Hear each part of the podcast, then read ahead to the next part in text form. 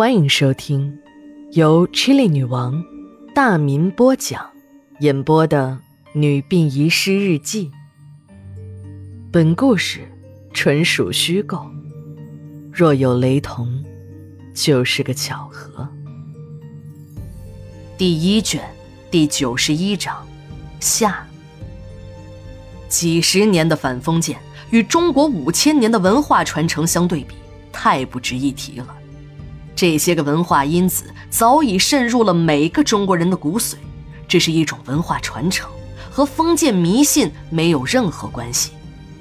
近几十年所提倡的所谓新式的殡葬制度，表面上在反对封建迷信上取得了重大进步，但是稍有点观察能力的人就会发现，这只不过是个表面现象，民风败坏，社会上沉渣泛起。也正是从那个时候开始。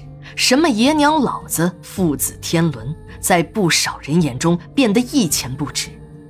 在这个问题上，我们不妨回首一下：两千五百多年前，在那个大时代里，全世界都是思想家井喷的时代。当西方宗教、印度宗教产生之时，中国没有产生宗教，却出了几位高举无神论大旗的文化巨人。毫不夸张地说。正是这些巨人的思想光芒，才有中国在两千多年的时间里在世界上遥遥领先的地位，奠定了天朝的基础。一个没有文化传承的民族，就是再发达，那也只是昙花一现，是精神上的可怜虫。同样，一个不尊重自己民族文化的人，迟早会被钉在耻辱柱上。这些思想家。绝对比现在一些自作聪明的人高明千万倍。他们知道，这个世界上没有鬼，鬼只是人心中的魔，心魔不除，鬼永远都存在。所以，他们的观点是：虽然自己知道这个世界没有鬼神，却以一种敬重的态度来对待，对待死者更是尊敬，慎终追远，民德才能归厚。一个刨自己祖坟的人，一定会成为历史的罪人。鲁阿姨虽然经过了破四旧，连灶王爷都是封建迷信的疯狂年代，但善良的她还是希望亲人在另一个世界过得好。给丈夫和儿子办完丧事后，就找了个十字路口给他们烧纸钱。在拥挤的城市里，在同一天祭奠亲人的人不在少数。一堆一堆的火光照亮了一个个逝者归家的路。别人的火堆旁，一片片纸灰飞扬着，可自己把纸钱一把把的送进火堆，却一片纸灰也看不见，好像有无数双手在抢。卢阿姨烧了半天，厚厚的几叠纸钱呢，都烧完了。在这个连风丝儿都没有的天气里，连个灰影儿都没看见。只有路灯惨白的光照射在绿化带上，树影在轻轻的摇曳。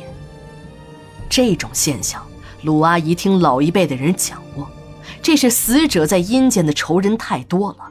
这些个和死者有怨仇的鬼魂，会在亲人给死者送纸钱时围上来哄抢，一个子儿都不会让死者得到。这也就是在现实中所谓的积阴德吧。鲁阿姨想想自己死去的男人，这个挨千刀的，自己坏事做尽，还连累了孩子，就是到了阴间，还得跟着他这个坏人老子受罪。鲁阿姨昏昏沉沉的回到家，一头扎在床上，迷迷糊糊的睡过去了。第二天早上，恐怖的事情发生了。鲁阿姨刚一出门，就发现很多邻居都挤在她家的楼门前。指指点点的议论着什么，看他一出来，就都迅速的散去了。等他关上门要下楼，一回头才发现自己家的门上都是鲜红的血迹，歪歪曲曲的写着血书“血债血偿”。鲁阿姨还以为是何院长生前的仇人故意捣乱，就报了警。警察调取了小区和楼门口的监控录像，却一无所获。据同一楼层的邻居反映，昨天午夜听到门外面有怪异的声音，阴森恐怖，就透过猫眼往外面看，一群似人非人的黑影聚集在鲁阿姨家的门前，把两个黑影在往外推。别人不认识，被推打的这两个黑影，他们都熟悉，就是何院长父子。警察面对这样的解释很无奈，又找不出什么新的证据，这事情就不了了之了。然而噩梦并没有结束。连续几天，鲁阿姨白天清洗的干干净净的房门，到了第二天都会布满大大小小的血手印儿。过了头七，家里恢复了平静。就在鲁阿姨长出了一口气之时，医院看门的老崔头，也就是鲁阿姨的表哥，跑来告诉她：“哎呀，不得了了！昨天医院的五楼办公区发出一阵阵的惨叫。”那声音很像表妹夫爷俩的声音，还有一群人好像在乒乒乓乓的打着什么。那爷俩呀，一声比一声叫得紧，叫得惨呐！我原本想推门进去看看，可那门怎么也打不开。到最后啊，我也害怕极了，就钻进了被窝，捂上了被子，在里边打哆嗦。哎，就这样啊。好不容易盼到了天亮，我到五楼一看呐，原来院长办公室里一片狼藉，遍地都是血呀，墙上布满了血手印儿，几根碗口粗的木棍都已经打折了，上面也是血迹斑斑的。一月十二日，日记连载，明天继续。